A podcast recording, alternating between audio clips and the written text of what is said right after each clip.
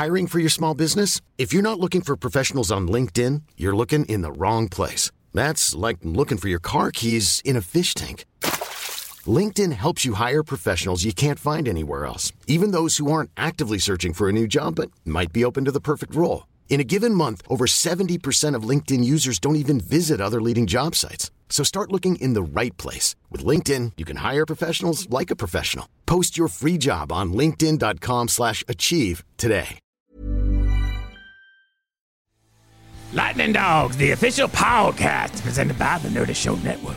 Geeky programming for all nerds across the multiverse. All Nerdy Show programming is made possible by a comic shop, Orlando's number one comic shop and nerd destination. And with the generous support of listeners like you. To learn how you can support this and other fine geek programming, visit nerdyshow.com. Lightning Dogs is conceived as an all ages property, but these behind the scenes conversations are not all ages. So listen at your own discretion, baby. Woo! Sometimes a great idea is truly like a bolt of lightning. And sometimes, if you're lucky enough, you can capture the exact moment that it strikes. Well, that's what happened for us one fateful night while recording an episode of Nerdy Show. We accidentally launched a concept that derailed the entire show and in no time, our lives. We couldn't stop talking about our favorite action figures and B movies while twisting them into strange creatures, weird adventures, and dog puns. Lots of dog puns. This is the story of Lightning Dogs, a journey steeped in the glory of 80s and 90s animation and sci fi, where anthropomorphic dogs tear through the wasteland of a ruined Earth, battling mutants, miscreants, and the evil Glampire. Coming soon to small screens, comic books, and podcasts. Or at least that's the goal. But how do you go from a crazy idea into a fully formed world of conflicting characters? How does a harebrained discussion become an animated series? That's what we're finding out firsthand. We've recorded the entire development of Lightning Dog since day one, from the moment of conception to every world building session and planning meeting, and the journey is still ongoing. Tune in as we create the world of the Lightning Dogs live.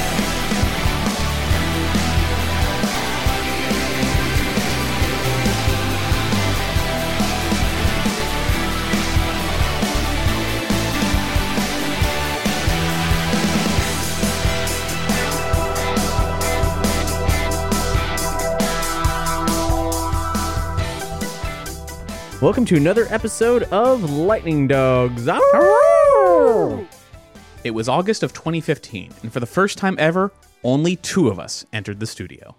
We make a point of recording every meeting for Lightning Dogs, and up to this point, it was always the three of us Cap, Tony, and myself. Oh, this is Doug, by the way. Sometimes all of us meeting up could be a real challenge. If any of our work schedules got out of control or something went sideways at the last minute for even one of us, then that could mean Lightning Dog's progress would stall for up to a week at a time. If a recording got canceled, we would always work independently on new ideas to bring to the table later, but our creativity thrives when we're collaborating. That's where this series comes from, and that's where we'd like to keep it, more often than not. As it happened, Cap and I were burning to talk about Lightning Dogs, and Tony was unavailable. So, in a pinch, we said, screw it. And for the first time, talked Lightning Dogs as a duo. It's not something we like to make a habit of, but since we're recording everything, anyone who misses out can always catch up later. In this episode, we're taking on the evil Glampire, an immortal alien stranded on Earth who's seen humanity rise and fall. He'll stop at nothing to get off this godforsaken, mutant infested rock, even if that means lording over the freaks of the wasteland. But what exactly are Glampire's powers? How much of a vampire is he really? And what role did he play in the destruction of humanity? We're going to confront all of that. But before we let our imaginations run wild, we did have some business to attend to. Looming on the horizon was the goal of completing both a story Bible and a pitch Bible for Lightning Dogs. Story Bibles can be called show Bibles or writer's guides, but they're all essentially the same thing a formal document of the characters, tone, and all the key details of a fictional world to be used as reference for everything going forward. Meanwhile, the Pitch Bible is an extremely abbreviated version of a story Bible, used to sell a show concept to an investor or a studio. It's the Lightning Dogs Pitch Bible that we'll be showing to Greg Weisman, creator of Gargoyles and co creator of Young Justice. We'll get his take on our overall concept and some advice as to whether or not we should jump right into pitching to networks or focus on launching Lightning Dogs as a fully independent project. To make sure we had a good handle on what to include and how to structure our Bibles, Cap and I did some digging and found some inspiration in some unexpected places. I did recently acquire a story Bible for Disney's Doug, an original. Now, that's a whole conversation about the Disney years of Doug and the entire Doug production process and all the things that I learned when I accidentally went down a rabbit hole of a show that I liked, but now have grown to absolutely love and know way too much about. Welcome to the Nerdy Show. it's an amazing story Bible, and the reason I tracked down the Doug story Bible of all things is what you might not know from being a kid watching Doug is that it had one of the most complex, detailed story Bibles or backgrounds in American animation because the town of Bluffington was so detailed, they actually had a street map of the entire thing. They knew where any character was at any given point in time. Tons and tons of visual references and tons and tons of information. So we've been studying that story Bible, the story Bible for Batman the Animated Series, the one that they uh, put together going into season one, which we found a digital copy of visual references for story bibles as well. Adventure Time, they haven't really released a story bible, though a very, very early one is inside The Art of Ooo, which is a, a great reference for a lot of story building and character design. Great book. Batman Animated, which is a late 90s book made that uh, compiles all the work for Batman the Animated series. Before the Warner Brothers years, before the redesign. We also have all the digital collections of all the other story bibles of like uh, Hero, Son of He Man is one. Really, I haven't seen that one. Yeah, uh, I don't know if the show ever actually existed. I'm not sure it did, but I mean, it Um, makes as much sense as like Tabitha, the Right. spinoff of Bewitched. Um, yeah, we did. Uh, we also got digital story bibles for Star Trek: Next Generation, Star Trek Voyager. I have the original pitch for Star Trek: The Original Series, which is interesting. Just uh, the one thing it's we just started talking about all these different story bibles and like how to best organize it. There's no rule. I mean, there's no standard guideline. All of them are so different, and I, it's like trying to pick and choose your favorite things between each one has been difficult, but uh, inspiring at the same time. I do love them. I love how simple they are. We actually found a story Bible for Mighty Max online. Ah, It- yes, It, was on a forum. Someone had got transcribed yeah, it basically. Yeah, I guess. And hats off to you. Yeah. Like, thank you. it's great. I loved reading it. And, uh, you know, these story Bibles, they remind me of how comic scripts are written for comic books because there's no set format. It's a communication between the script writer and the artist, and hopefully they have a rapport so they can have a more dynamic relationship. But there's expectations. Like you expect to have a breakdown of individual characters of the main characters. Yeah. You expect, especially in an animation, you expect some drawings of said characters.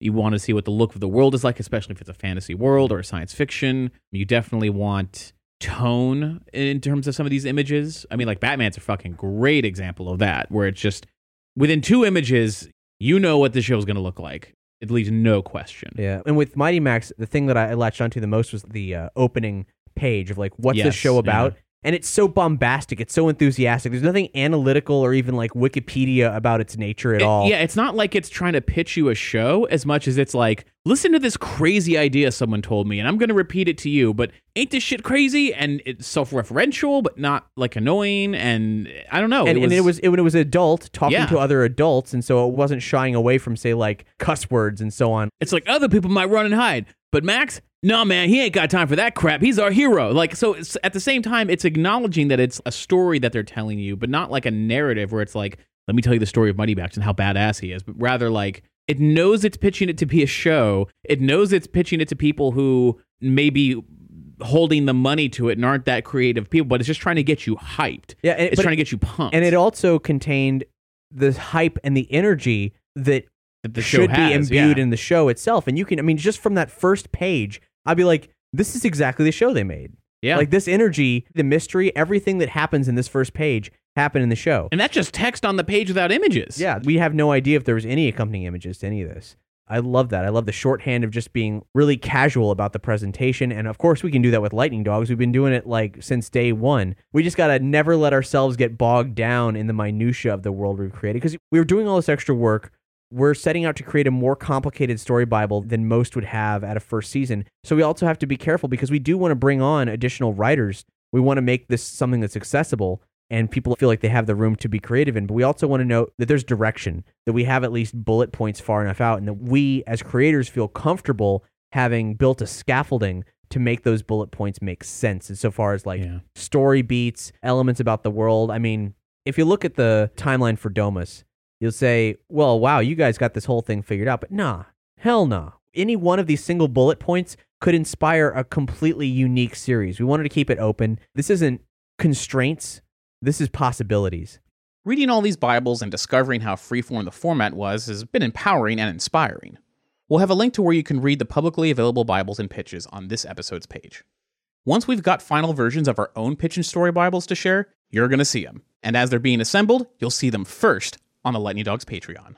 Patreon is also a key piece of the puzzle when it comes to Greg Weisman reviewing our Bible. He's a big name, and he can't do it for free, so we need to raise at least $1,000 for the minimum time needed to work with him and get his sage like advice. Every dollar helps, so if you want to see this project come to fruition as much as we do, please consider joining us at patreon.com slash lightningdogs. But back to Cap and I's discussion. From this point, it wasn't long before our conversation veered sharply into world building territory, and we abruptly found ourselves discussing Earth just before the fall of humanity. It was a hopeful era for mankind, highlighted by the construction of a massive object in orbit, a crystal powered gate to the stars built under the supervision of Glampire. His determination to return to his homeworld was his undoing, and Earth's as well. So let's talk about the the satellite a little bit, or whatever it is, the Mhm. crystal array, because I Mhm. feel like it's a good enough time as any to try to nip in the bud exactly what it was that we're working towards in that Mhm. regard. I love the visual of something space station sized, a, a gate in a- the sky. let's say yeah. a Mass Effect relay, Yeah. you know, in orbit above Earth. I love that visual about of that, you know, crashing down. My concern goes to the progression of technology and how likely it was they'd be able to build something so big without it having another purpose. Because if Glampire's like, I'm going to rush the process of making a gate to the stars, that's great. I, I believe he wants to do that, Mhm. but he's got to play within the confines of the rest of humanity and what they believe that he's doing. Well, If- he, uh, humanity doesn't even need to know that he exists. well, The right, upper but he- people will know. Like the average person on the street, Uh, right. I mean, like Glampire's not Elon Musk. He's not Right. like a celebrity. he's not. A, he's not a public figure. but you would find him in some journals, some business journals. Like I don't Yeah. think he's like hundred percent in the shadows. He's like a more reclusive Elon Musk. He's the Elon Musk you don't know about. Almost like the Walton family of like Walmart. They're off on their own. We don't really know much about their private lives. They have ungodly amounts of money stored away somewhere, and they just do what they do. They're not. You know. They're not. They're not here to to be known by the people. They just they own a, a business. Right. So whatever Glampire's alias is, like Yeah. whatever he's going by, you can find records of him. Mhm. No problem. Probably has several aliases. Yeah, could even be. He's definitely got corporations within corporations and, and whatever else. But basically, we have to create a world in which the following things are true that the facility that the lightning dogs teleport to via the Farfetch is off the grid enough, Glampire doesn't even know about it. Mhm. It's not there. That there are so few of them that most of these facilities would be either like well fortified or subterranean or something. They're so experimental that they don't exist. You know, he doesn't even know about them. Like we have to figure out a way for Glampire to but have both influenced all this so that we have that tragedy aspect of it and then also to have a situation where he wouldn't know about things. Mm-hmm. Because otherwise, if they were doing stuff off world, he would know about it. Right. So what's he trying to do? What are we Well, you bring up a good question because people of Earth would know they're built that hey, we've made it. We've made it to the stars. We have a technology that allows us to go to other planets. It's still very difficult. It's still a very energy consuming. So we're doing it really small, but we've we have done it, and the world, the whole world, probably knows. right. So then you're like, okay, well then how many gates are there? I mean, everyone knows about the about the ISS. You know, like everybody everybody knows exactly like what what we're working with. So Well, unless unless we're talking about a world where privatized space travel and corporations and those entities do have the ability to operate these things in secret. For example, like if they've got the crystals, if they're concerned with the production of crystals, they want to keep this revolution to themselves until they've perfected it. So it's unlikely. It's just a Mhm. just Well, they, they, a- they think they perfected it when they're building a giant space station that will launch you across the galaxy. So I, I think I think either way, when things go wrong, the public knows this technology Now, exists. Have you seen The Man Who Fell to Earth? No. Okay, it's very much an art film sci-fi. It, it's very long and very weird, but a lot of the stuff that I'm getting the influence for Glampire as this industrialist is a sidestep, and I, I mentioned this before, but is a sidestep to the narrative in The Man Who Fell to Earth, who, who is an, an alien who is from a planet without water, who's come to Earth to seek out water, gets sidetracked by his own hangups and humanity and everything, becomes a, a wealthy, reclusive, strange industrialist and starts funding like space experiments and so on. Mhm. And it's all over the place. The movie's all over the place, but there's no real resolution to the sci fi aspects of it. I feel like we're taking that trope and doing something exciting and different with it. Granted, it was a book first, which I have not read, which may be more of a real Probably sci-fi. explains it a bit more, Yeah, yeah. probably. I like that trope. I want to play with that trope. I think it makes Glampire a more interesting figure to have had him actually have a hand in the downfall of Earth. It looks like it's humanity's folly, but it's his folly, and that's a regret that he can hold on to to fuel his rage. I thought of it more of like this amazing secret backstory that the Lightning Dogs don't know. But Glampire would almost find it funny that they come here looking for masters and he knows everything. He knows he knows humans better than we know ourselves at this point. Oh yeah, no doubt. And for them to, to just be so confused and to have no idea. They're just stumbling along and they're these these ignorance that they that they just have of who they think are gods. And at any point he could just sit them down and be like let me crush your hopes and dreams just just by speaking the truth. I don't even have to lie to you you know? Like there's a really interesting thing about that. And building to a point where it's like I don't think this will ever happen, but if, if you were to have Glampire sit down with the Lightning Dogs and start telling them the story, and let's just assume they believe everything he's saying, then becomes the great twist, like Scar from The Lion King, like, and here's my little secret. I killed Mufasa. And then you're like, fuck. It's like that he was literally the one who pushed humanity to the brink, in one way inspired them, and in one way, you know, helped fund them to do this, and, and they things were better than ever. But he just had to go home. He just had to do his own thing, and that just was too much, and hu- humanity suffered because of it. But he's kind of like, eh, fuck him anyway. Like, you know, it's like, yeah, it failed, and now I'm really pissed off, and it didn't work, but I'll figure out another way, and you're gonna help me do it. Yeah, no, I I agree. It's it's really I love that. I love how powerful that is and and how much we can play with that because that information, you know, it's old hat to us, but Right. I, I mean, mean- if you, you think of a, new, of a newcomer, if you're just watching like the pilot episode and you see the Glampire, you don't know what he knows. You don't know that he's been around for forever. That'd be a great twist. You would have them maybe someday in the future, if they're talking to the artificial intelligent robots in Antarctica or wherever they are, and it's like, oh, you have records of the past. Let's see. And then like they start learning this a little bit more and more and more about how humanity was building and building and building. And they're like, oh, they found the crystals just like us. And oh my gosh, look at how like us, they didn't have a war with crystals when they found out about them. You know, they're better than us, aren't they? You know, like they're admiring it almost.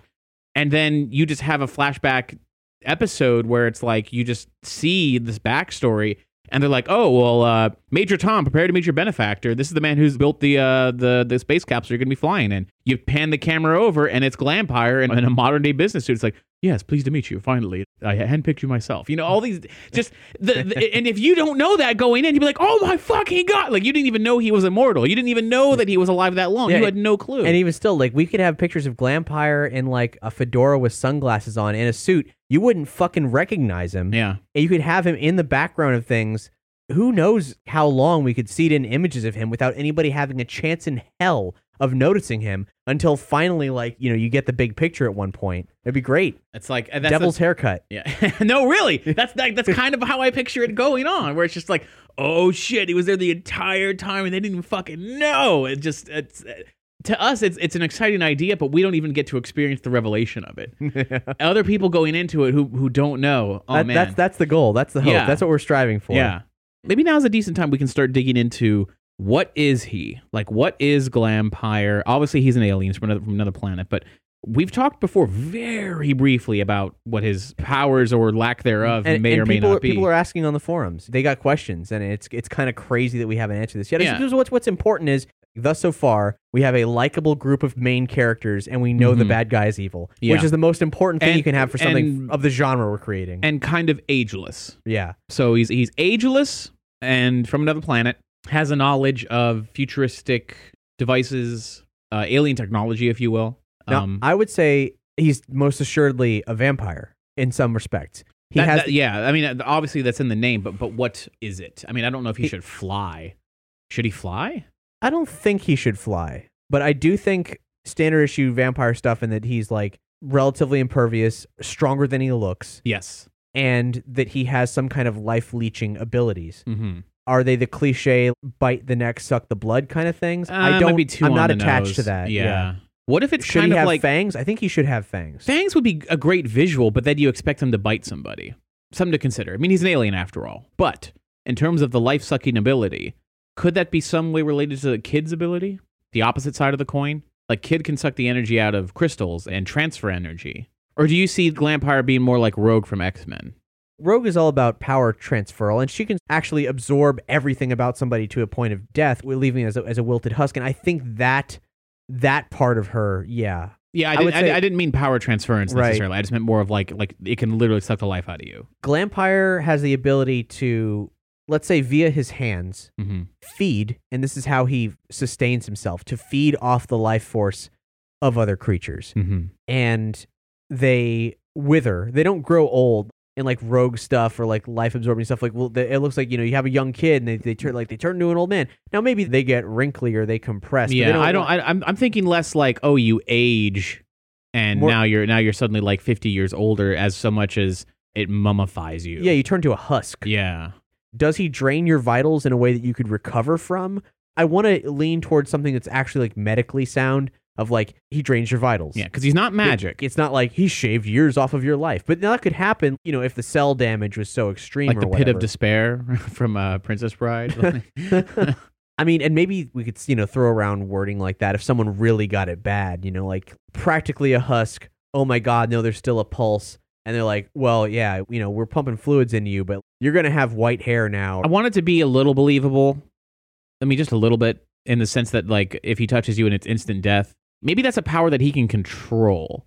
Like, it's not automatic. If he gets really angry, he could pick up, like, one of the little uh, creatures that serves him out of anger and just, like, squeeze its head and you just see go, and it shrivels and it's done. And in about five seconds, and he's just like, oh, like, you know, and that's not even pure out of anger, but it could also mean that he's just running low on energy and he just needed it. But if you're, like, say fighting him and he punches you, I don't think you should fall down dead and turn into a mummy. yeah, no, no, no.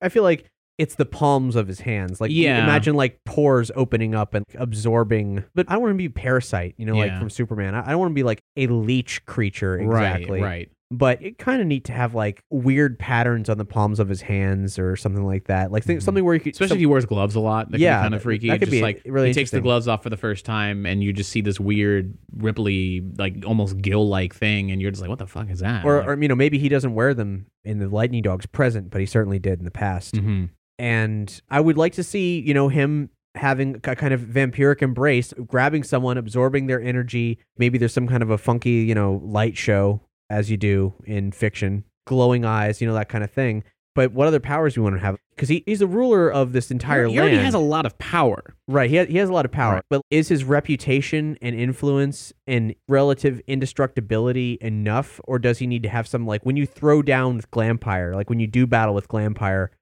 what are you up against? I think we talked about before in earlier episodes that he kind of may have like a mind control ability, like or an influence ability, kind of like a, that going sort of back to a vampiric Yeah. thing where Bela Lugosi would, you know, give you a look, stare with the eyes when he was Dracula, and you would just your arms would go limp, and you are then open to any suggestion, and he would turn people against themselves and uh, just make you the servant to the point where you could have this husk of a person you, you don't you don't even hurt them. You're under his spell, and he would say, "Go do this." And then when they go out into public to get whatever he wants, they're acting totally normal, but still under his control. We really need to work with this. Yeah. Because where does his weird cartoon name come from? Why does everybody in the wasteland refer to him as Glampire? That's so on the nose. Hmm. That's so weird.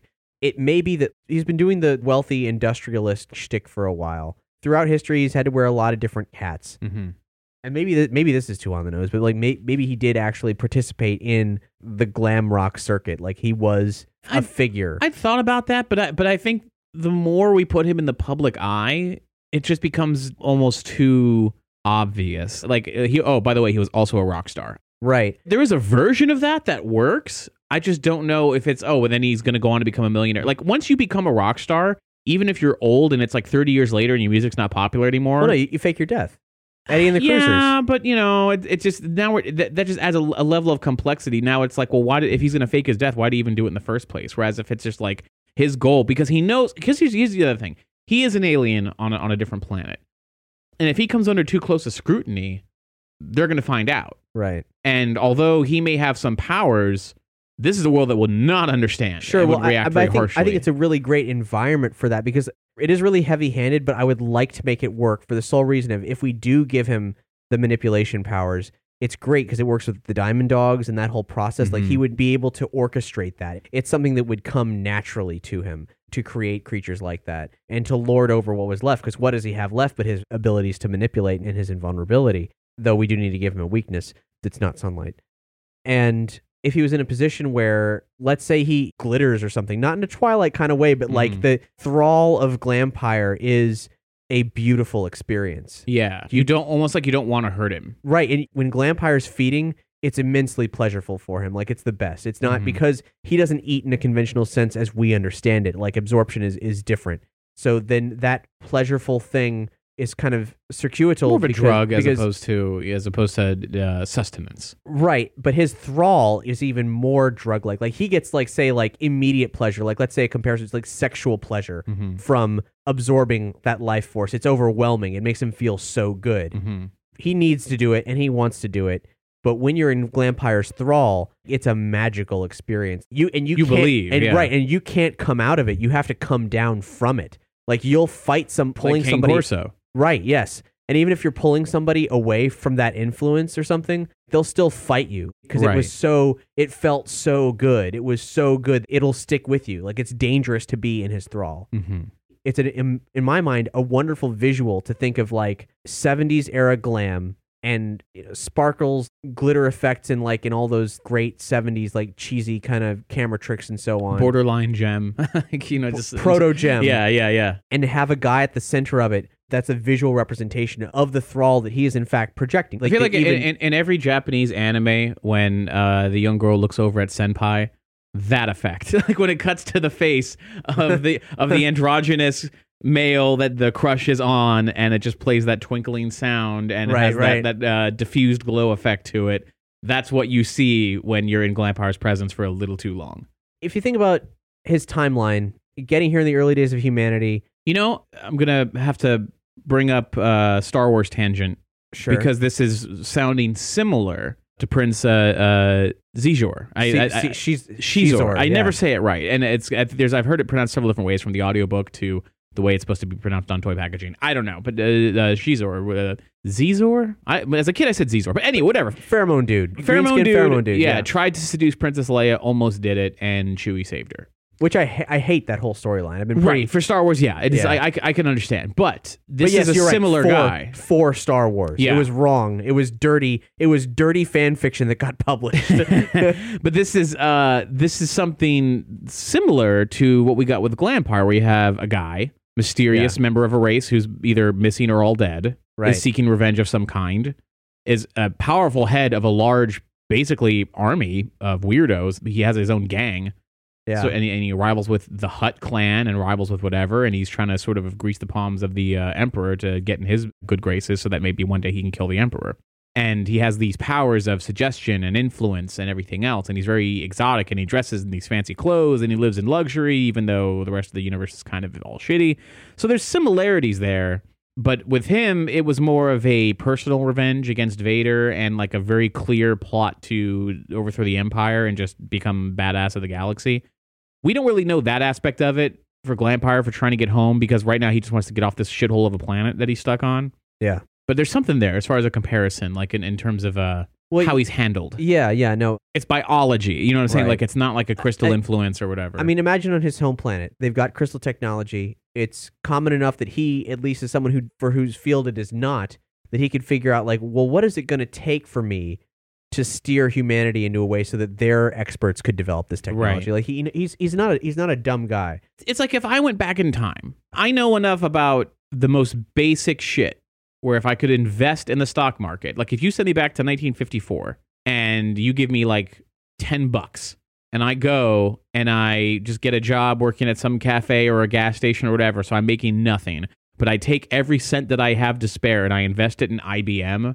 In a few years, I'm going to become really rich. Like I can see where things are going to go. Well, I would say it's more of a comparison of like, say you know how light bulbs work, and you get thrown into medieval times. hmm That's what we're working with. Right. I was building to that point, but just basically like the idea, because clearly he doesn't know what humanity's future is. Right. But he has a good idea. Like he may, like I don't want to say he's a, an average person on the other planet because it's clearly some kind of like No, he- General Zod. Kind right. of- Yeah. He he was he was a revolutionary of some kind. Yeah. He knew enough. He wanted to overthrow, didn't happen, and they, he's sent here as as punishment. On his home planet, they sustain themselves by absorbing living creatures. You know, we we have our meat We eat food, factories. yeah, yeah. we could think about like ways where, well, oh no, they've tried to be peaceful or something. That's a story for another day. But the point is, biologically speaking, he does that. The point of the thrall would likely be as a natural order kind of thing. Like that's how they get their food. So they have a whole culture that's based on cunning, guile, manipulation, and so on, because that's biologically the nature of him, unless he is a freak on his own world. hmm Which Um, I don't particularly. No, no, Yeah. that it's that's problematic. Yeah. Um, I mean, it's it. I, I think it's more interesting that they're, that he's power wise, he's basically the same. Just I, ideologically, he was kicked off for trying to overthrow a government or start a revolution of some kind. right. But on on Earth, I'm kind of digging the idea that uh, him consuming life is a little of a slower process. Like the bigger you are, the slower the process would be. For example, once Kane Corso is under his control, it's like he can just go over and touch Kane Corso every now and then, just when he starts to lose the faith a bit, just to be kind of like, oh no, I think you need to do whatever, you know. And then it's like he starts feeling good, then Kane Corso starts feeling pretty good. It's uh, a longer, drawn out process. Oh, You almost would think it's like more like Stockholm syndrome, but for him to just live, it could be really simple. They can bring him any piece of crap off the wasteland, like any slug, any frog the size of a dog. I don't want it to be like bring me a beautiful girl and I have to feed off of her like a vampire would want to or whatever. I think it, it to make it more uh, in a realistic way. It's like it can be anything.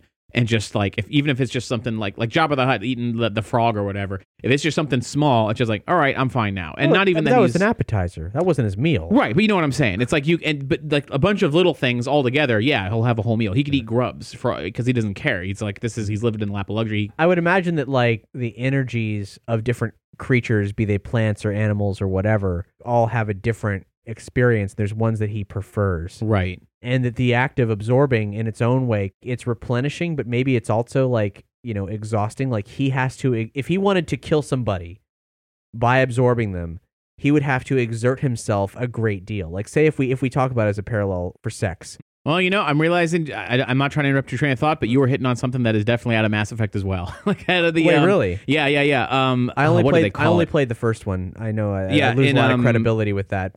Oh no, dude, the first one's great, but uh, I think they're all great. But um, in the second one, uh, you meet up with other Asari. There's an Asari Justicar who uh, the side quest mission is you have to go find her daughter. She's like, but I got I got to warn you, she's an Ardat Yakshi. And you're like, what the fuck is that? And it's like, oh well, every once in a while, an Asari is born with uh, these extreme out of control powers, and um, they can't handle it and they run amok and they try to do the mind meld, you know, um, embrace eternity thing, and it literally kills you. It's just like you, your your brain can't. You have a brain hemorrhage, your heart attack, your heart explodes, like all of it all at the same time, and it just it just drains the life out of you. But that is an addictive thing for an Ardat Yakshi who can't train themselves to resist it.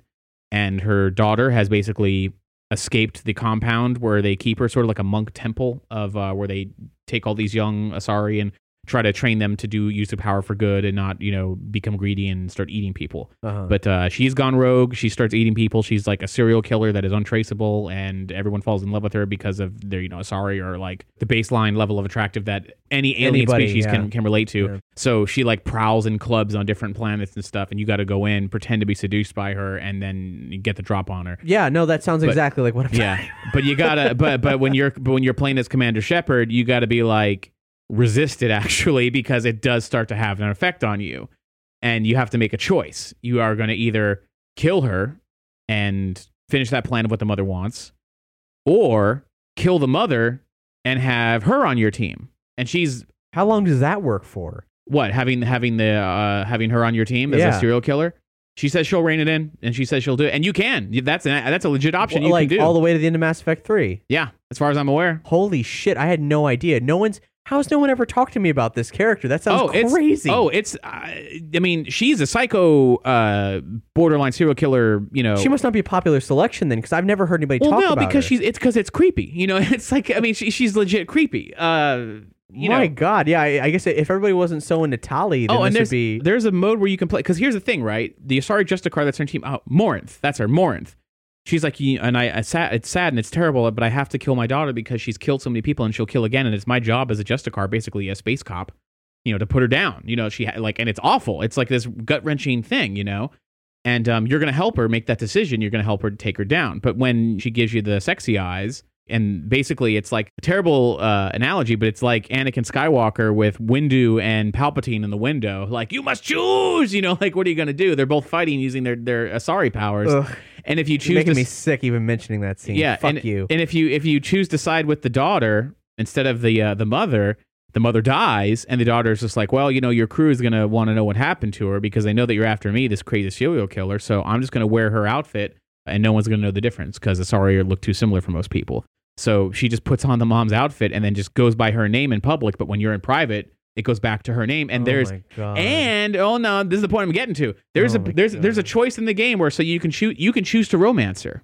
uh huh. And if you decide to romance her, she's like, listen, uh, That's a path to a game over. she's yeah, it's just a path to a game over. Where she just says, listen, if you want to pursue it, we can pursue it. But I'm telling you, no one can resist it, and it's, and no one no one can handle it. And you're like, I'm Commander Shepard. You know, I can I can do anything. And she's just like, no, really, like I'll do this if you want, but I'm telling you, you're gonna die. And the game, in a weird way, if you've already gone this far, you're thinking, I can do it. I mean, yeah, come on, I'm, I could I could do this. I'm Commander Shepard. I can do anything. I can survive making out with her because uh, you know otherwise the game would just be over instantaneously. You click the option, he's like, I'm willing to take that risk, and then just whoom, they embrace, and she's like, embrace eternity, and then cut to a game over screen, and then that's it. You got to start back over over your last save, and it's like, I think it's fucking great that they give you that option. Yeah, Um, yeah. this this has been an interesting tangent, but uh, but I'm only I only bring it up to mention it in detail because this is uh, a level of power that we're talking about with Glampire, similar Yeah. similar sort of. Yeah, uh, well, but what do I was saying basically, the dude, if he wants to consume an entire adult life force, Mhm. he will have to really exert himself. Like the channels will be open. He will be using his equivalent Kegel muscles. Oh, to- oh, and they even say she's just like, uh, uh, you know, when he's like, "What's it like when you kill somebody? Are they in pain? Are they in whatever?" And she goes, uh, "It is the most euphoric experience that one can experience in the universe. Like it's like Yes. before death. It is. Well, It is literally okay. the highest of all highs. Let's say it is for Glampire. yeah, If he's t- ma- taking the time to put you in his thrall, otherwise, I would wager it's a very painful and awful. If it kills you. yeah. Because if he's like, "No, this is chill. You're chill. I'm chill. Let me sip Let's off you this for a while." Yeah, yeah. right. You're good. Everything's great. but if he but, decides if he's like, to empty you, if if you're he's like, if you're like, take me Glampire, he's like, all right, your funeral, Well- and then well, but no, I'm what I'm talking about is, is like the lightning dogs are in there, like Dingo. He's like you, like and Right. he, he lunges at him, and you're like, not under his spell, right. You're not under his spell. He doesn't give a fuck about you. He's just sucking dry. Yeah, yeah, You're not getting anything. There's no there's Yeah. no padding. There's no cushion. It's right, just right, right, right. white hot terror. It's like it has. It's like he has to condition you before you become food. right. If you have a brain, at least. If And you're like- a mindless creature, then it doesn't Right, matter. and his race was all like, well, you know, like you're a rabbit equivalent. Come over here, and Rabbit's like, oh, yeah, sure, I could do that. And he's like, well, sorry, pal. Which isn't to say that they don't have pets. It's just to say that you know, like they can get a pet very easily. The Mhm. trick is not eating that pet. That's the hard part. hmm So we've got Thrall, a vampiric embrace, super strength, no flight. Though I would love to see him do kind of like weird leaps that look like a guy on wires. Yeah, I- leaping's not that bad. Yeah. like that's something you do with strength. like Khan from Into Darkness. Yeah, Yeah, Yeah. Glowy eyes when necessary, but energy blast, dealing back someone's life force at them or something. I don't know if I that's. don't know. Yeah, I don't, know, about that. yeah, that that, that seems a little too magical and not But- not but- really. But you know what? He's a guy with a lot of powers at his disposal, as in like forces and so on. So Mhm. we should probably give him a creepy scientist character. You know, like, oh, okay, well, I've got these crystal gauntlets or whatever, like, you know, Mhm. energy blast, slicing, I don't know, whatever. Mhm.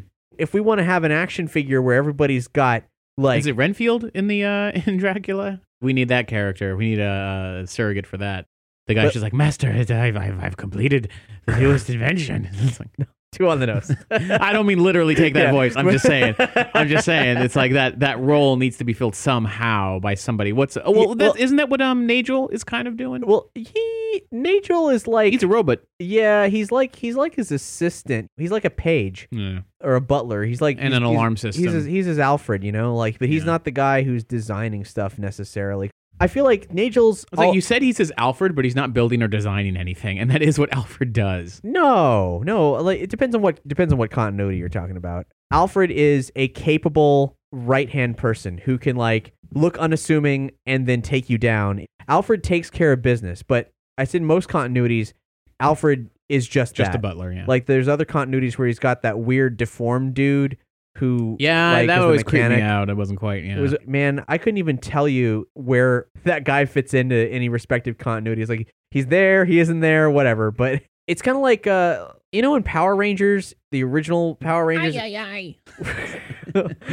not not Alpha. I actually wasn't thinking about Alpha, but but but yes, if if Glampire is Zordon, then Nagel's is Alpha. But I was talking about Rita Repulsa, and she's got that dude who makes the little clay sculptures that they send out. Hmm. I'm not talking about we have something as formulaic as the anime plots that are Power Rangers or whatever. of Like Hmm. every episode is the same but slightly different.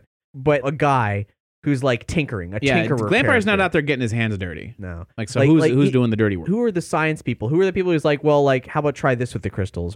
Where did the glass spiders come from? Like, probably, a, a, you know, Glampire working alongside somebody else. What are those even? We don't even know.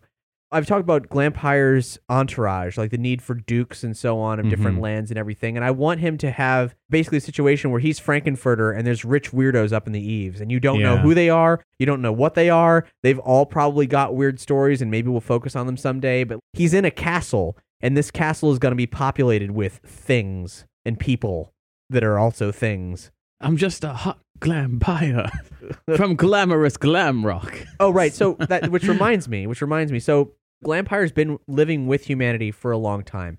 It's like he's Bill Murray in Groundhog's Day, but time is progressing, but there's no consequences. He just lives forever and ever and ever and has enough power that he can work with any kind of indulgence and mostly like humanity's ants. He doesn't necessarily want to be the emperor, but he'll whisper in somebody's ear to like, you know, to have his way and so on and so forth. Well, it's also because he's aware that if if he decided to conquer the world in the ancient world, eventually he'd be overthrown Yeah. and killed because he'd be exposed Like- as like a as a freak. He doesn't want to be god of the ants. Right. You know, whatever he was doing on his own planet, that was important to him. That was really important to him. And being god of the ants means nothing. He lives comfortably, sure, fine, whatever. So technology's marching on, and he's like, well, you know, we might be getting close here, but he's already kind of like, it's a wild, funky time. Could, could Earth be sort of like a mobile game, like Tiny Tower or Fallout Shelter, where it's just like, oh, more people died. Ah, well, you know, it's, it's you, you, you, you, Oh, yeah. you're trying to build something. Your end goal is to get enough stuff put together that you can finally make something real. Right. Like, you know, Doctor Who, the thing's like, well, I love my companions because they're only here for a short while and then, like a flame, they burn out or whatever, like that. Well, Glampire takes the opposite look at immortality. He's like, well, why even bother? Yeah. Doctor Who's like, oh, I'm such a bleeding heart all the time. And Glampire's like, well, that's your mistake there. These things, why are you even giving a damn about They're so these things? primitive. Yeah. I mean, we're primitive. which is compared to them. probably that's probably kind of if we're if we're doing a Doctor Who comparison, that's probably where the Master falls into that. But imagine if you will, 20th century. He's like, well, there there could be something here, but it's been a weird time for him. There's been all these world wars and everything. It's kind of destabilized, and he's like, well, I've been keeping a low profile. I've just been kind of waiting for a while, and he does the glam rock thing. Like he pays some people to write some songs, or maybe he himself is a really good songwriter or whatever, and he's there for a while. But then something happens. Something happens. He sees something in this drug haze of all the people that he's with and they they all seem all sleepy and weird and all because of all the 1970s drugs they're on which is actually glampire. Mhm. You- there's no there's not enough needles around here for as high as everybody seems to be. right. but he sees something. He's like he's always reading science journals which is like so far out man and he sees that there's been a breakthrough. It's really casual. He's just he's been doing this all along you know monitoring stuff and everything and then but then he's like oh my god. He's been lackadaisical about the whole because he's waiting. right He's waiting for the first computer. You know, Right, he's, so- like, he's waiting for humanity on its own to reach a point where he can say, "Now I can nudge them in the right direction." Right. And he's maybe been nudging them in different places or like investing money in things Right. and so on, but it only goes so far. Because you can't say to a primitive race, okay, I want you to invent a crystal that can do this, this, and this. And they're like, that's not how it works, man. So he finally sees something for the first time in forever that he's like, oh my God, I can work with this. They've finally done it. And that's the day, or, you know, several days after, top 20 artist Glampire dies, drives off of a bridge and, you know, disappears or whatever. Like he, I see what you're saying. I'm not 100% against it. I just feel like I can't picture General Zod doing that if he's on another planet. Granted, General Zod has the powers of like Superman, depending on what version we're going with, and he doesn't live forever. and he doesn't live forever. But I just, I'm having a hard time picturing like another alien who's just like on this other planet, stuck here, doesn't really care about the people. If he doesn't care about the people, then why did he become a rock star? What I'm looking for is one, I like the visual of it, but two, Right. I'm looking for a good excuse for him to have a goofy name that carries over into what is for the Lightning Dogs present day. For just the name Glampire? Right. I don't know what what the fuck do people call him? Lord. Lord Glampire. Yeah. You know- Master. I mean, they they I call mean, they, him, they- anybody they- calls I, mean, him. I, I suppose I'm overthinking it. They'd be like, Yeah. well, they call him the Glampire on account of you know He's what like he a- does. yeah. like we've And literally if the given word him, if the word glam is somehow involved in his home planet, then why the fuck not? he has glamour powers and he has vampiric powers. He Yeah. is literally a glampire. He's gla- he's a glamorous vampire. So I guess I don't know. If we're on the fence about it, we should kick it around a little bit more. Like I like the trope of it, and we've talked about how we don't want to borrow too much from Bowie, and giving him a David Bowie period is little too close to home is the thing. It's It like- is, but I do love it, and I almost feel like as soon as we talked about that he was immortal and everything, I almost feel like it was expected. Yeah. Well, you know, I, I think that part of his backstory is so far down the line. It's true. We can decide to throw it in or, or take it out depending on the direction the whole series is going. I mean, in the story Bible, for example, to, to tie it doesn't back even around, matter. Yeah, it doesn't even matter. all matter. I would say is Glampire comes from another planet and uh, has enslaved Earth. He's been with humanity a long time, and uh, basically He's the only the- one. Alive. The, the the most important thing about him is that he's the number one adversary because he's trying to get off of Earth, and he's the only person on Earth who remembers what human beings were like. It'll tell you roughly what the lightning dogs know, Yeah. and then everything else is not particularly important. Many of us have those stubborn pounds that seem impossible to lose, no matter how good we eat or how hard we work out. My solution is PlushCare. PlushCare is a leading telehealth provider with doctors who are there for you day and night to partner with you in your weight loss journey. They can prescribe FDA-approved weight loss medications like Wegovy and Zepbound for those who qualify. Plus, they accept most insurance plans. To get started, visit plushcare.com slash weight loss. That's plushcare.com slash weight loss. Ever catch yourself eating the same flavorless dinner three days in a row? Dreaming of something better? Well, HelloFresh is your guilt-free dream come true, baby. It's me, Keke Palmer. Let's wake up those taste buds with hot, juicy pecan-crusted chicken or garlic butter shrimp scampi. Mm. Hello Fresh. Stop dreaming of all the delicious possibilities and dig in at HelloFresh.com. Let's get this dinner party started.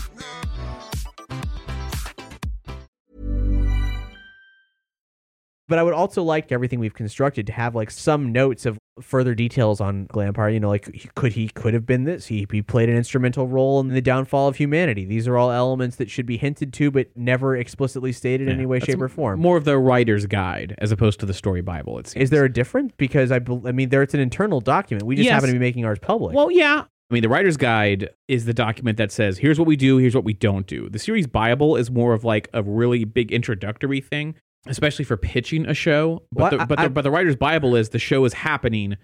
We've already done episodes. Here's the tone for you who are not familiar and you're coming into the show. Here's what you need to know the big do's and don'ts. well, wait a minute. So there's two kinds of Bibles now. This is news to me. Well, no, no, no, no, no. It's not. It's not a different kind of Bible. It's just it's the writer's guide. It's the Uh-huh. idea that you are a television writer, and uh, I, I've seen that as a piece of most of the story Bibles. well, you can do both. Like you can give somebody a story Right. Bible, and that might just be enough.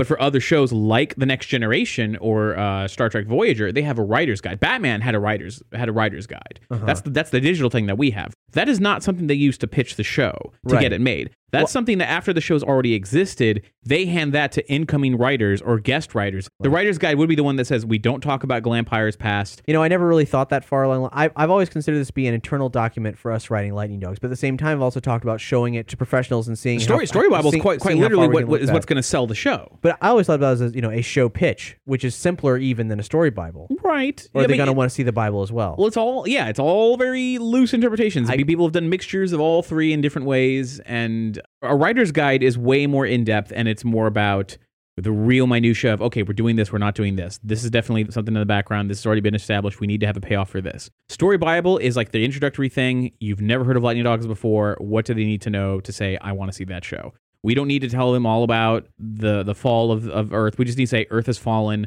Glampire's in charge. They're going to figure out why. They're going to take back this planet in the name of the Masters. And he hints that he somehow may have had a hand in it. This is what you need to know going into the first episode. And here are little notes about potentials of where it's going to go. For example, Angela is uh you know the muscle she gets her power is this we do it like a little file you know it's like giving her you know like what Right, we yeah. started doing and then say what her temperament is like what she doesn't like to talk about which could lead to potential backstory stuff like she's she's sensitive when it comes to x y z uh, half of that would be just a, a glorious character design just something that's like full color full Oh, yeah. whatever just something that really sends it home this is the definite final version of what is going to be in the show finer details of her background how she grew up down the line, we bring in other people to help create the world of Lightning Dogs. That's when we'd have to let them know, okay, look, here's some of these other things that we had planned, but hey, we're a team of writers. Let's just see where we go with I, it. I, I'm I'm really excited for the prospect of seeing what other people whose work Because- we're into like developing based on this. right. well. Because I think the thing that makes this work is the starting point that we chose. The Lightning Dogs on Earth fighting Glampire, and there's just endless potential on where to go with that. That is a great starting point. If we try and say, like, well, when's the starting point? Is it really when Glampire first decides to put money in an account? Like, no, that that's not like that does not matter Right, when of it comes course, when of it comes course. when it comes to the Lightning Dogs. So that's all just flavor for us because we already know so much about where everything is going to go. It is helping us kind of inform character decisions and character traits. But for anyone who's just coming into it, they don't really need to know all that. I never thought we'd provide them with that much information, but more like if we truly know a lot about Glampire, that's a bio to inform everybody of his history. Yeah. But, I, but, I would know, yeah. rather I'd rather the bio of Glampire be filled out, you know, years from now by the fan who has watched every episode, read every comic book, and is like, well, we pieced together this, as Right. opposed to an official release. This is the bio of Glampire because that would give shit away. I mean, you know, it, it is true. Anything that we've talked about here could change drastically. Yeah. Between now and the story Bible, and then even as the show's being produced, anything that hasn't actually occurred in any canonical release, any comic books, or if the universe is truly kind to us, animated content, we could change anything that hasn't been implicitly stated there. Mm-hmm. I mean, heck, could even decide, you know, Glampire's a little too lame. We got to get a better bad guy, and then someone comes up with a bad guy, and we're like, holy shit, that was perfect. How we never think of that? Like, you never know. Mm, yeah, I'm looking forward to exploring the possibilities. I'm looking forward to creating new characters because we've been kicking around the same ones for a while for good reason. This is the baseline. This is the establishment. But I want to, you know, I really, I want to get my hands dirty with like wacky side characters like Captain Right. Scrap and and equivalents to Captain Scrap. Not him specifically because he's been around a long time. Yeah, he's been around the, for for a while. He's one of the first other side bad guys we thought of. We should come back to the detail of the crystal array and the Oh, yeah, sure, sure. Because it does it does need to be large scale. It Uh-huh. does need to rain down on the earth. It does need to be a really cool visual in the instance that we do see it. Mm-hmm. all those things are true. It's Mhm. very important. It's super important to know absolutely everything we can about that instance because it will inform the evolution of Earth post fall of mankind. Mm-hmm. But then we have to work with Glampire cannot know about the base with the Farfetch until Right. Yeah. like which is the trickiest part because if he had any play in the development of this technology, how would it even be possible for him to not know about it or to lose the coordinates to it or whatever? Because when Glampire says, "How? How is there another one? Like how is this under my nose this entire time?" mm-hmm. And then the dogs like he gets so excited and then the dogs take it away from him. Like how does that happen? I'd imagine that the Farfetch that they enter Earth on is somewhere underground. Like the idea that it is completely out of out of the way, and uh, you could easily assume that even if he knew that there was a Farfetch in a building somewhere or in a military base far away, with the way that the world ended, you could easily assume that it's just gone. I mean, and he could just visit it and be like, "Yeah, there's no way." Maybe he was even there. Maybe he even saw the Farfetch and is like, "Yeah, this thing doesn't work." Like way back a several hundred years ago. Well, I mean, it has to work because otherwise nothing can come through it. That is the tricky part because how does this technology work? Maybe each gate only goes to one specific gate. Maybe that gate only goes to Domus. I think it could be reconfigured, but I think it's it's difficult because as we described it, the reason that they were able to open a portal to Domus and then build a stable counterpoint portal Mm-hmm. uh, on Domus itself is by virtue of those crystals latching on to other crystals out in the world. Yeah. So let's say they did that a couple times and they got one with a breathable atmosphere. Mm-hmm. That was the trick. They're like, crank it open, stick a probe in, crank it open, stick a probe in. Nope, nope, nope. Logging those numbers though, like Yeah, the yeah. details on all that. Oh, here's one with an, uh, an atmosphere. It's harvestable. Now, what I th- I think the best way we can work around this, just for our own peace of mind and to validate the choices we're making with the story, is based on the other governments and corporations in play during this time and what Glampire was branding the crystals as for his own purposes. Whatever he funded to build this array, what was it? Now we know that the crystals conduct energy and that they can be used as a power source. That they're very powerful. Right. That They're Solves weapons. the- energy. solves the energy Right. crisis. Solves the energy crisis. But there aren't enough of them for mm-hmm. there to be a crystal in every home, a crystal in every township, or whatever. And you wouldn't even necessarily need one. Like if you just put a big enough crystal in a power plant 100 miles away, what's to say you couldn't just power most of the state? I mean, I don't want it to get too overpowered and too crazy, but we can shuffle some of the Right. rules around to say, okay, well, they're powerful enough to do this, this, this, and this. And you don't need to have a crystal in every home. You don't need to have a crystal in everything because if like if you can erase all of the uh, coal power plants Right. or natural gas power plants and just use a crystal and hook, Sure. hook it up, hook those But- cables up to a single But crystal, one single crystal will not do it. right? It'll provide you clean energy for a long time, but only a little bit. So Right. gla- they're not at a scale where they can make enough crystals to make that happen for every, right, right. you know, for well, every, it- well, every city, if they country. if if they are growing them synthetically, it's a man-made crystal. Right. It's not naturally grown. You can grow them fast. You got to replace them fast. Right, but it, it still is expensive and all. So, so here's here's my pr- proposal. Mhm. It's a combination of both you and I's suggestions. Because my initial suggestion was that they were creating kind of like a, wireless energy array. Mhm. That they would have a thing in orbit so that it could like wirelessly transfer energy. It's something that they're even working on right now. With believe it or not, collecting solar energy and then sending it back down to Earth as microwaves. I don't know. That doesn't sound safe, but it is a real thing that is being looked at as a viable source for better harnessing solar energy. Hmm. So let's say, okay, so we what we can do is we can beam energy down to you. All your government corporations and everything, like they can provide what they can provide. This is a temporary solution, but we can provide you with energy everywhere. You have to buy a receiver, plug that receiver into your home. It's an adapter or whatever. So this is Glampire's private corporation doing this. This is what he's selling. It could do that. However, that is not what he's actually built. It is actually like that space gate. He's preparing his own shuttle. He's got everything ready to go. I see what you're getting at, but I think just making it about transportation, moving from one planet to another. Like, I mean, if that was if that if that technology is made public, instead of it being like hiding the ball of like, oh well, I'm really going to be doing this behind the scenes, but here we're doing this. But if it's instead is like, hey, in the span of about 20 years, humans have found crystal technology. We're growing it ourselves. We solved the energy crisis. We've even figured out that these crystals grow on other planets. And we found out that if you can tune them, you can find these other planets. And if these crystals grow under the planet, that usually means it, it may have an atmosphere because it, it needs it to grow. Yeah, yeah. Then uh, we might be able to go to other planets without having to build spaceships. We might be able to go to another planet without having to have warp drive. We can go there instantly if we can just open up a gate to another planet. And this becomes a realistic possibility. And then they start small scale. Like you have one, you know, the size of like, you know, your bedroom wall. You just it's big enough to drive a car through, or maybe, you know, maybe maybe a tank, you know, maybe. But it requires a lot of energy, and the gate's only open for a short period of time. The smaller the gate is open, the longer it can stay open. It just consumes a lot of energy, and once the crystal's dead, it's dead. You got to go. You, have to grow new ones in the lab, and it's it's it's a time consuming process, and it's kind of it's a huge pain in the ass. But it is possible. So if you put enough crystals together, you can move something really big, really fast. And if he's trying to get somewhere that's super far away, say Glamrock or whatever the planet is, it's like, well, hey, I don't know if this is going way too far, but maybe he just openly says we've detected another planet, and it's it's actually his own planet, and that's his goal. He wants to find his home planet, and when they finally do, he's like, "Oh man, this is so far away. We may never open up a, a, portal to it because it's so far away and it's so difficult and blah blah blah." And he's just like, "Well, why don't we just throw everything we got at it? You know, why don't we just build an array in the sky and just try to send a single ship through?" And then once someone goes through on a ship, they can build an array on that planet.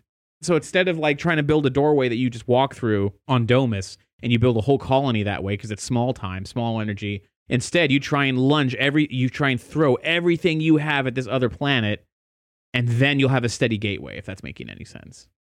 I feel like I've lost you. No, you, ha- you, you you haven't. I just I've, I've got kind of a tangential concept. Mhm.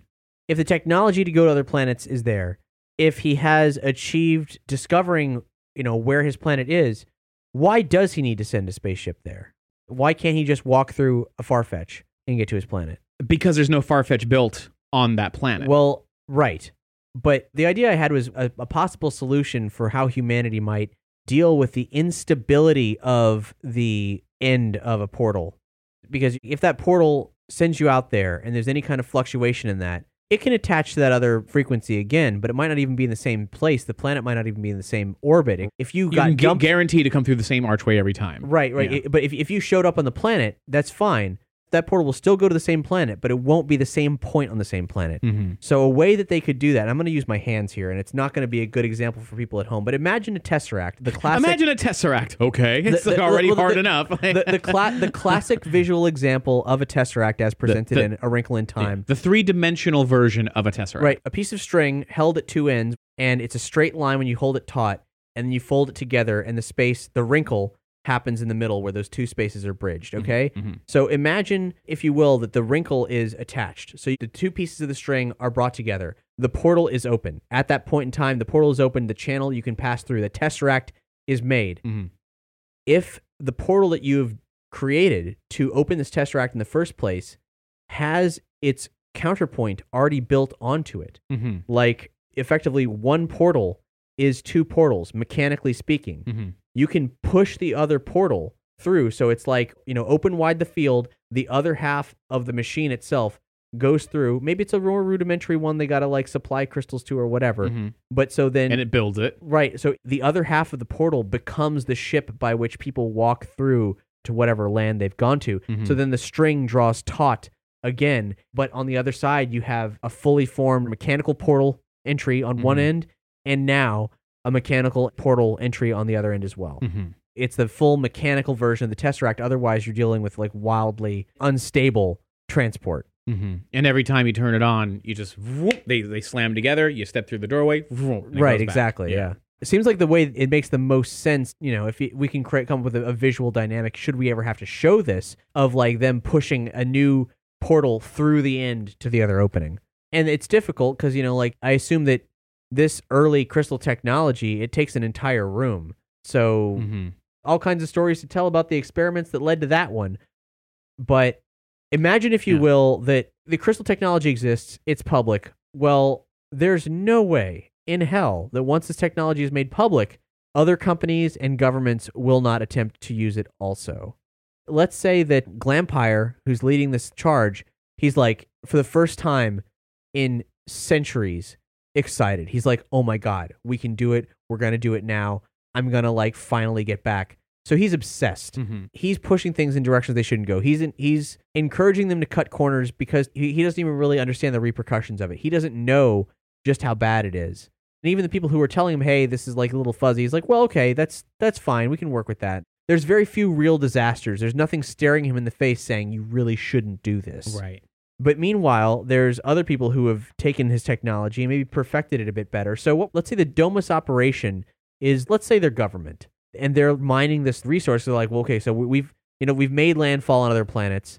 We've explored the possibilities there. It's intriguing, fascinating stuff. It's being done bit by bit. Let's drill. Let's get these crystals. It's a good operation. I mean, basically, the crystals are a resource. The, the magnitude of going to another planet and colonize, sort of, that's a big thing hmm but it's either happening publicly so everyone knows about it, which would seem hard for Glampire to, to miss, even just excavating the site to get the resources that were there, even if he deems it a lost cause. He would still take the time and manpower to excavate that site. hmm It would have to be a secret.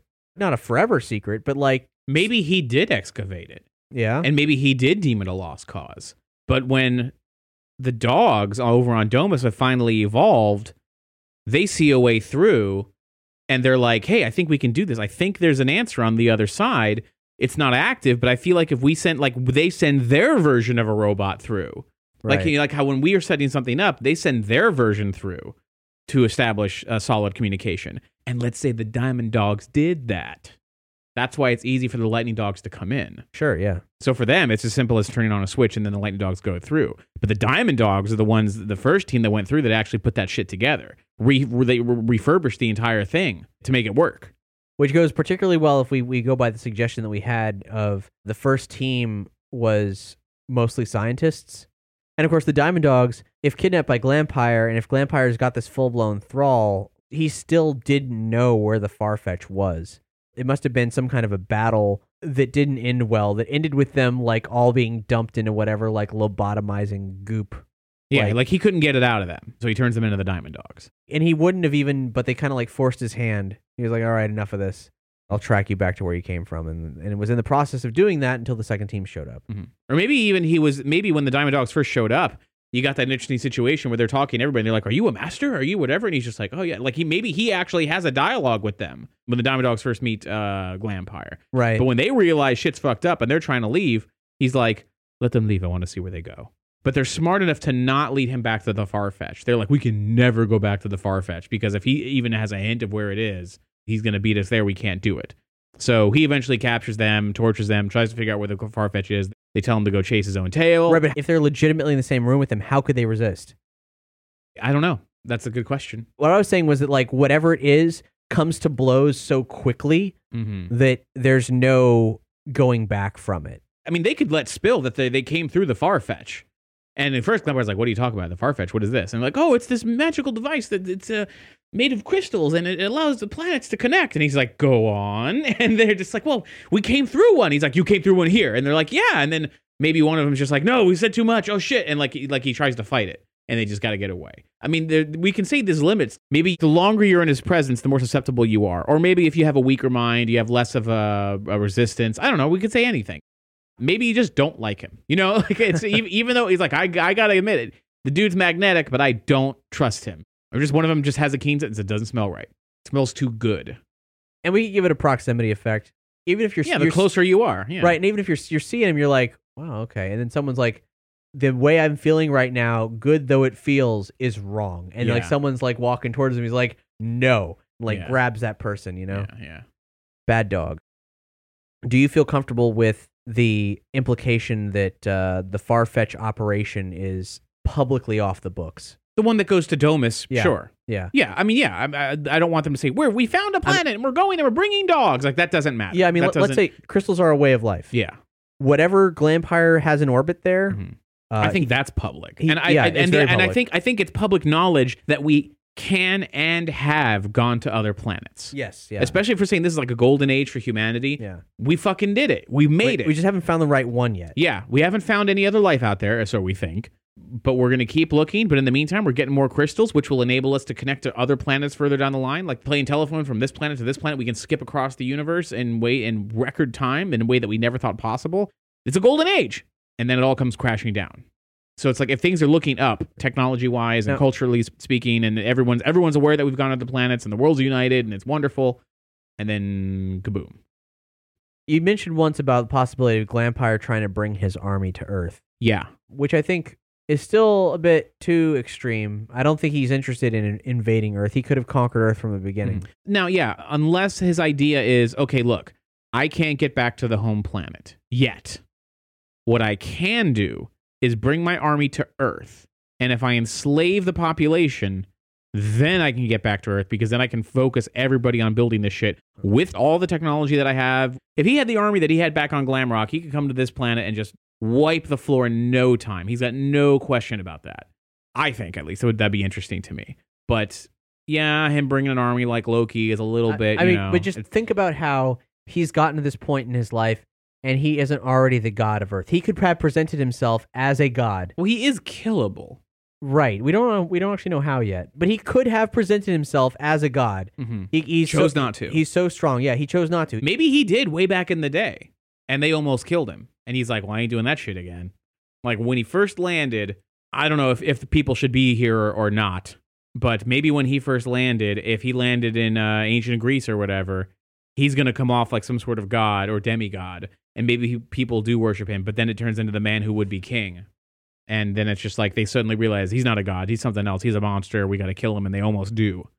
And he's like, shit, I gotta be careful because they almost killed me with sticks and swords. I mean, what is his weakness? Maybe just that he is killable. I mean, he's ageless, but he's not immortal. He's super strong, he's super tough, dense, like Angela, you could say, but you can hurt him. It takes a lot, but you can hurt him. I find it hard to imagine that anybody with his power set of being able to sustain himself via absorption. They just turned against him. People could just turn against him if he if he tried. I, I'm not against the idea of him trying to make himself What about his, godlike what or about like his king. thrall? they may perish. That's the one thing about humans that he probably doesn't understand. he can control a group of people around him, but the people who are far away who see their loved ones fleeing to this guy and they're seeing the power that he's amassing, they're like, this is fucked up. Like, this is not right. We got to take a stand against this guy. We got to fight this guy. And look at all the people that he has working for him. And he doesn't give them anything. Like, they're starving to death. He's mistreating these people and they love him. This is the devil. This is some, something evil is at work here. And we have to stop him. And he can't win over everybody all the time because, like, when he has a, a high profile like this, all it does is draw attention to himself. And since his area of effect is only so big, once someone has it set against you that they don't like you and they, they're coming to knock down your door like kill the beast, it's too late. You can't win them over in that short amount of time. And he may, you know, maybe there's an amazing battle sequence that we'll never see in film because it'd be too dark. It would just be where people start coming in and they're just hitting him and hitting him and hitting him, and he's grabbing this guy. You're dead. You're dead. You're dead. You're dead. And it's just not enough. They just overwhelm him. They they put him in chains. They try and throw him in, into the bottom of the sea because they don't know how to kill him. But he escapes just barely, Yeah. Okay. washes away somewhere else, and then he's like, "I can't do that shit again." Sounds because- epic enough. I'll buy it. I mean, I, I'm, I'm again. He could, he could fucking rule. Uh, uh, the he he makes the Tower of Babel. I don't know. Like he does something great, grand and amazing that we don't know. The pyramids are shaped like the top of a crystal. Yeah, or there were there, there, the, the pyramid had a crystal at the top. Eventually, at one point, it's capped on. And that, that's way too much into Stargate territory. But um, in real world history, there's civilizations that have risen and fallen that we don't know about, and we, we we're only just now finding out about it. Yeah. Now imagine Glampire. I mean, the possibilities there are, are, are crazy, especially for someone who has that much sway over over people. But if he doesn't take care of them, they're going to turn against him. Why do people follow Glampire in the Lightning Dogs age? He's the only person who can provide. I mean, if I you're talking about the freaks, he- he's and the- smart. He's clever. He's got things locked down. I mean, like why do people a- follow uh, uh, Immortan Joe in uh, Fury Road? Right, well, not all of them do, like Right. Furiosa. Like well, I'm saying, we should, we might need to show. Well, I'm, I'm, saying not everybody, not everybody follows Glampire either. yeah. Well, I mean, we, but we might need to, we might need to show that. Oh yeah, no, Yeah. I'm, I'm, I've always imagined there's other gangs out there. Like there's other tribes out there, while Glampire is uh, uh, king of shit mountain. Right, and, but, uh, but he, he must he must provide for his people in some way. Otherwise, Yeah. they- Oh, yeah, I'm sure he wouldn't- does. He wouldn't be this big, big, big guy. Yeah, I'm sure he does. I'm sure he provides for them in some way. Like, look at uh, Waterworld. The way uh, Dennis Hopper provided for those people. Yeah, it was shitty, but it's better than sitting in a raft in the middle of Waterworld. Yeah. So there's there's Good. plenty of room to play with there. Yeah. That's that's the, that's the area that's still familiar and uh, expected. Like you can, you know, it's not like wait a minute, why are they following that guy? I mean, that's because he gives them food and he gives them a purpose. Maybe he stopped civil wars that were happening with these. I mean, do, do you think that based on his longevity and his presence, did he shape this society as it's building itself up out of the muck? I I mean, he definitely has because based on the, the simple like landmass that he occupies and so on. But is this him in some ways taking responsibility for not having made more of his power in some ways? Like in the past, when he attempted to take power, he let humanity take that power from him, and he said, "Okay, I'll only hide in the shadows." So now he's he's out from the shadows. He's not masquerading as something he's not. He is truly himself for the first time ever. And is he the shepherd of this mutant flock? Is he I would say so. responsible for these people? I don't think he cares for them as much. No, I don't mean cares for them, but is is he responsible for them having structure enough to like I would say yes. Yeah. I Yeah. would. I would say yes. Otherwise, why do they need him? Why follow well, him? it's like how long has he been doing this? How many generations? Since the fall of man. How many? Yeah, well, exactly. That's what I'm saying. Like, how many generations of peopleoids have worshipped Glampire or have served Glampire? A lot. Yeah, I'd agree. It's embedded in them. It's bred into them now. We're like, oh, he's he's Glampire. We do everything he says. We love him because I mean, if you from cradle to grave, you're in his presence. You fucking love that guy. I would love to see a Glampire shrine. in in, in, in a In hut like- somewhere. like- It's a- it uh, light, lighting candles. These little pe- the peopleoids are lighting candles and just like and, and someone's got like there's like a CD of like a Glampire CD, and like they can't play it. Like they don't even know what It's it a- is. it's a shiny thing. It's a shi- shiny It's object. a shiny disc, but yeah. it's got this jewel case and it's got a picture of Glampire in it. And like they stand and- it up and with it. kids They like, open it. Yeah. what the fuck is this? you know. I don't, I don't know when we want to drop that bomb, but I would love to see the weird Santeria shrine to Right. Glampire. Right. They say there's an image of Glampire that's appeared in this village, and the light down. We got to go fucking check it out. And it's just like a tree. And it's like you see, he's in the bark there. As you can see, it's it's he's there in the tree. And they're like, all right, uh, we got to get out of here. You know he's a real guy. He's Yeah. down the, down the road. well, I mean, but I mean, like they, they worship him. You know, it's like they they, they think they this this this little village has been touched by the will of Glampire. Like common people see him like as not necessarily an outright god, but like a saint among the living or something Yeah. like that, like an empowered individual. Others see that he provides for some, but not for others. It depends on like it Another Dennis Hopper movie, Apocalypse Now, with Marlon Uh-huh, Brando uh-huh, uh-huh. over those people. Yeah. You know, oh, it just completely. What am I going to say about a man that he's a great man? He's a wise man. Bullshit, man. It's just like it's people who totally love him and they worship him, but not like as a Oh, literal God. god. Yes. Yes, Apocalypse Now is just what we need. We, Yeah. we just need to just siphon some blood from that film and im- imbibe it right in the Lightning Dogs. Going out into space. What are you gonna land landing on the moon? You gonna land on a one or a zero, man? Fuck that, man. Just like it's like, like complete numbers and shit. Like like the people who you don't even know why you're excited about him, but you just are. Kind of like how we are in a weird way. He's kind of having that effect on us in terms of uh, this fascination. What it's like if someone came in here, it's like, oh man, I heard you guys talking about Glampire and you really seem to love him. What can you tell me about Glampire? Uh, he's uh, he's cool and he's got a presence, man. I can't explain it. You know, it's just that's it's it's interesting how that's uh, art imitating real life. We've all agreed a lot on uh, what he does, how he acts, how he is, but all of us have had very different ideas on how what is visual design ultimately would take. I've seen pictures that Tony did. I saw pictures that you did, and I'm just like, I'm yeah, I didn't think of that. You know, it, it, it's all been very different. And in my head, it's hard for me to explain. Basically, it's it's mostly been Jareth the Goblin King. I gotta say, but I just had a different view, a little a little more glam rock. My Glampire has always been 70s era Bowie. Mhm. Like, I love Jareth, but Jareth is an extreme Mhm. that we don't need to indulge. I, I would argue otherwise, but but I'm but I'm hearing you out. I- I, don't again. I don't. I hate to keep going back to Bowie that it has to be. What version of Bowie does speaks best about Glampire? Well, I mean, it doesn't. At the end of the day, it doesn't have to be any of them. But specifically, like the glam rock era, like Ziggy Stardust, Aladdin Sane kind Mm. of, with the intense costumes meant to evoke a man from outer space, Mm. but in a weird glam rock jumpsuit kind of way. overall, my vision of him was less man who fell to earth, space traveler, and a little more gothic. Uh, I see, I uh, see. Uh, uh, poofy sleeved, tight black pants, Like a medieval. a vampire. a little uh, closer, straight up vampire. Not, yeah, not not ripping it directly from Castlevania or some shit, but but definitely a step closer. Alucard is what you a is what you step want. closer to Alucard and a step away from Ziggy Stardust. Although I like that version of you know the jumpsuit and the face painting and the, all that stuff. Like that's fun. We can definitely have that. But on the whole, on the the average, I always pictured it being a little more flowing robe, a little more flowy cape, regal. I never pictured something that you would see off the runway in Milan.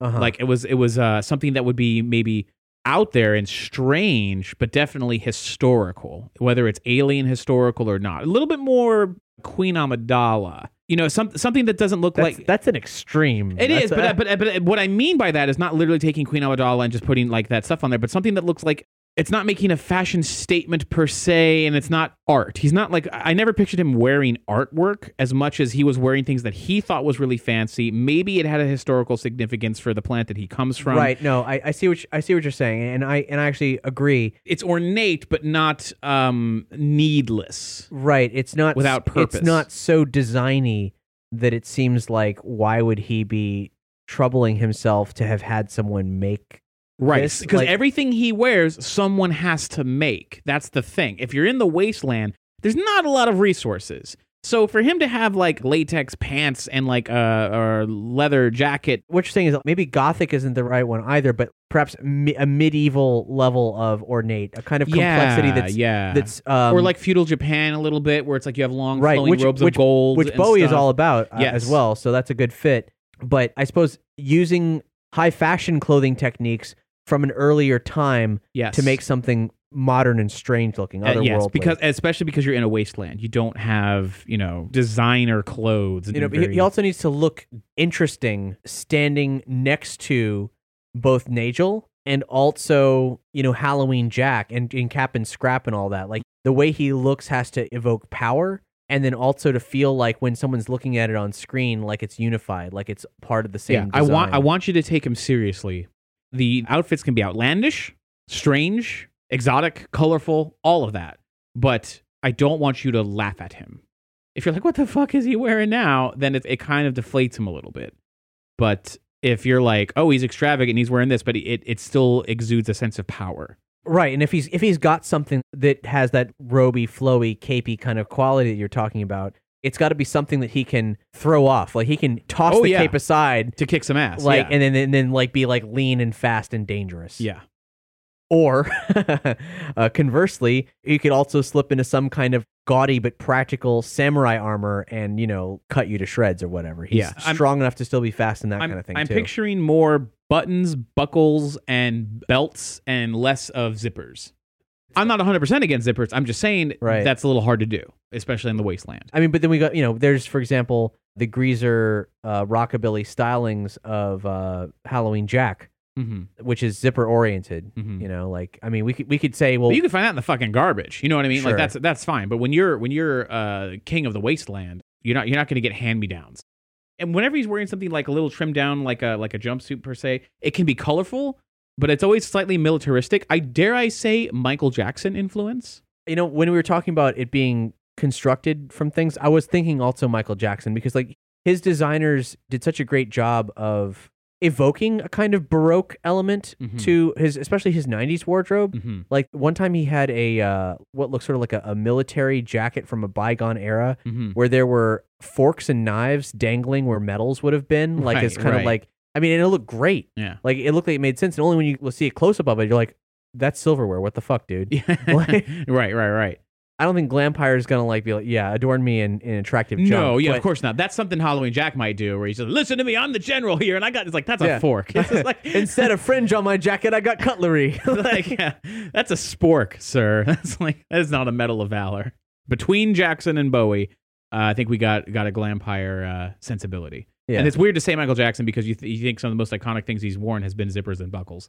but I mean, he and Bowie have kind of competing wardrobes as far as like Maybe little Prince in there too. variance, eccentricity. Yeah, uh, Prince actually, early mid '80s era Prince goes hand in hand with a lot of the stuff you were describing. I mean, because he was intentionally going for that. Oh, like, yeah, yeah, over yeah, yeah. ornate baroque stuff. yeah, maybe a little Elton John. No, 70s era. Elton John has never Too much. ever. Is that too over the top? Yeah, no. I mean, like he's always taking it too far. That is part of the show, though. Yeah, considering. I don't mean our show. I mean his show. Elton right? John's Yeah, Show. yeah. There's Glenn. Well, I didn't say and- Liberace. I said Elton John. Well, Liber- like, Liberace is more believable. Elton John still went you too think? far. With yeah. the fucking, with the fuck, with the the train running behind him, as, as long as the entire stage going up to well, his piano. not that part, but I mean, like you know, the jackets and stuff. I mean, Right. like you know, the basic elements of Liberace's wardrobe makes more sense than a lot of the things that are representative of Elton John's wardrobe. Though he did have to have some nice suits from time to Mm, time. mhm. But you know, like uh, Elton John's like got a lo- He lot. wore big goofy hats and glasses. big goofy Yeah. hats, big goofy jackets, Yeah. big goofy shoes. Sometimes, like I love him. No, but- I, I see what you're saying. It was more of a gimmick than the eccentricity of it. Like it wasn't like, look at me, I'm being fashionable. It was like like Elton John's crazy outfits were kind of like a party guy. yeah, thing. yeah. He was the carrot top of Oh my his 70s and 80s. That's that's maybe not a good comparison. well, I wasn't trying. I was trying to say it's, he goes too much. It's comedic. He did it for comedic purposes. It was it was poking fun at that stuff. Probably poking fun at Liberace, to be honest. If he's another great piano player at the time, a great singer, and then it's mm. like he's coming onto the scene and he's doing this. maybe that's a context I hadn't considered. We're in a good place to, to really hammer home design for Glampire. But Glampire's one of those characters that, like, you know, the Lightning Dogs, they had a couple designs and we we trimmed them up, and they but we ultimately like they came to the world fully formed. We've always had a good idea of what they look like. because it was it was boiled down to the simple fun adventure. It, it happened very naturally. I'm still really attached to the Eldon Terrell looking uh, version of Kane Corso, and I'll keep fighting for it, but we'll see what happens. But with Glampire, I expect that he's going to be one of those characters, and deservingly so, that we're going to need to design a million versions of. Because I want to see versions of Glampire that we haven't anticipated. Let's look what we got. We definitely have more interesting avenues of Glampire's history that we didn't have before. Nothing that we know for a fact, like did he ever really come to a rise of power and have people overthrow him? I don't know, but that's an interesting story, and I like it, and I think it fits, and it makes sense why he makes the decisions he makes. He definitely has control over the freak population. He's the one who, out of the ashes, they, they under his banner, he will lead them to civilization. You know, he will give them a purpose instead of just being freaks eating each other every day. Definitely got some powers listed down, making Yeah. a threat, uh, especially in one on one. I mean, I think I think we have the, the definitive Glampire power set. I hope this wasn't too much for the dear listener to endure. I mean, you we- kidding? This is a really this is a really good one. Yeah, yeah, we didn't went pretty deep. pretty pretty deep in terms of Glampire, which I've, I've been waiting to do. I've been waiting to dig I- into some Glampire. I mean, I I did not expect this to happen. Yeah, So yeah. I figured it'd be a, a little lighter conversation, starting about the you know the far fetched technology and crystals No, and, and nope. story bibles, but it went to Glampire, which is great, so good. I'm Yep. glad we got that done. Doug, what I'm feeling is we just need to write, which is tough because Yeah. you, and I both need to say, all right, I'm going to do this today, no matter what, because there's no doubt a million other things that could come in front of it. But whether it's to fill in the backstory of a character we you know we know about, just to put it on the page, to to take all those little bullet pointed details and compress them into a narrative, the likes of Mhm. which we've we've seen in so many summaries in these story bibles, or to come up with something new, to follow a thought until it turns into something fully fleshed out. And then you can go to you or me Mhm. be like Cap or Tony or local shop or anybody else working on the art staff. Like, I've got this crazy idea. Here's the words. Give me some designs. Yeah, I was gonna say if I've learned anything from Lightning Dogs, legitimately, it's that uh, I, there's no doubt. I mean, this seems obvious, but art inspires art. I mean, Yeah. from us talking about it to people drawing their own pictures on the forums to a one sentence joke, Tony goes off and makes like four drawings. It's pretty cool how it can spread like that. But as of late, it's been sort of like, okay, there are so many directions to go in. We sort of are like, all right, well, what's next? Like, what's on the horizon? Like, back when it first started, it was cutting edge. I mean, you go back to listen to that first episode, these ideas are just like firecrackers, just sprouting off all in all these different directions.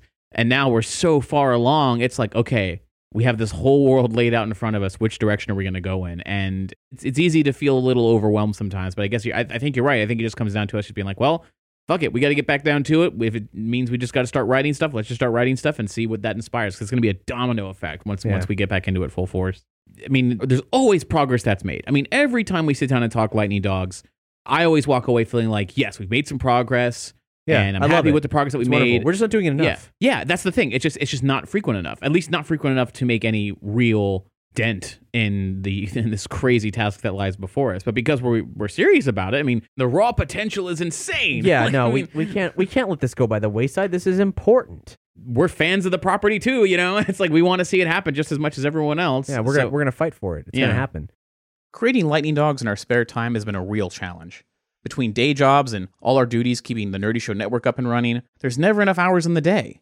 But around this time, as the struggles of meeting up on a regular basis were really manifesting, we made some difficult life changes to begin the process of shaping our lives around lightning dogs. We changed the format of Nerdy Show, our flagship podcast, so that there was less work for Cap to do to keep it running. And as far as myself, I went to my job less, and that meant getting paid less. I couldn't manage it for too long, but it gave me a little extra precious time to invest in lightning dogs. A year and a half later, and the challenges are far from over, but we're constantly adjusting our lives to make sure that the fire for lightning dogs never dies down, and the project continues full speed ahead. As Cap has said, we're fighting for it, and we won't stop fighting until this dream is a reality. But you can join us in this fight. Head to patreon.com slash lightningdogs and join the pack. We'll give you a shout out here on the show, offer a bunch of other perks like early episode releases and behind the scenes content. With your help, we're raising funds to continue to pay awesome concept artists, fund Greg Weisman consulting our pitch Bible, and if we really band together, I'll be able to quit my day job and devote myself full time to Lightning Dogs. If a dollar a month is still too much, then do the free thing rate and review us on iTunes. That's one of the best ways for Lightning Dogs to get discovered, but only if our ratings drastically increase in number. It's easy to do, and if you have any questions about how to do it, just head over to nerdyshow.com slash spread the word, and we've got all the info you'll need. Now, in this episode, we covered a lot of ground for Glampire, and there's still more to come, including next episode where Tony weighs in on everything we've discussed here. Visually speaking, though, we are all over the place. But as you know, all of our core character designs are done. So if you want to see how Glampire ended up, you can skip ahead and see the final designs on this episode's page. We've only got one costume so far out of the many that we'll need, but we've got his look locked down. That design, along with all of his pre evolutions, will be posted up in our DeviantArt gallery. If you dig what we do, don't be a stranger. Reach out to us on Twitter, Facebook, the Nerdy Show forums, or wherever you hang out on the internet. We'll see you in two weeks with an all new episode of Lightning Dogs, the official podcast.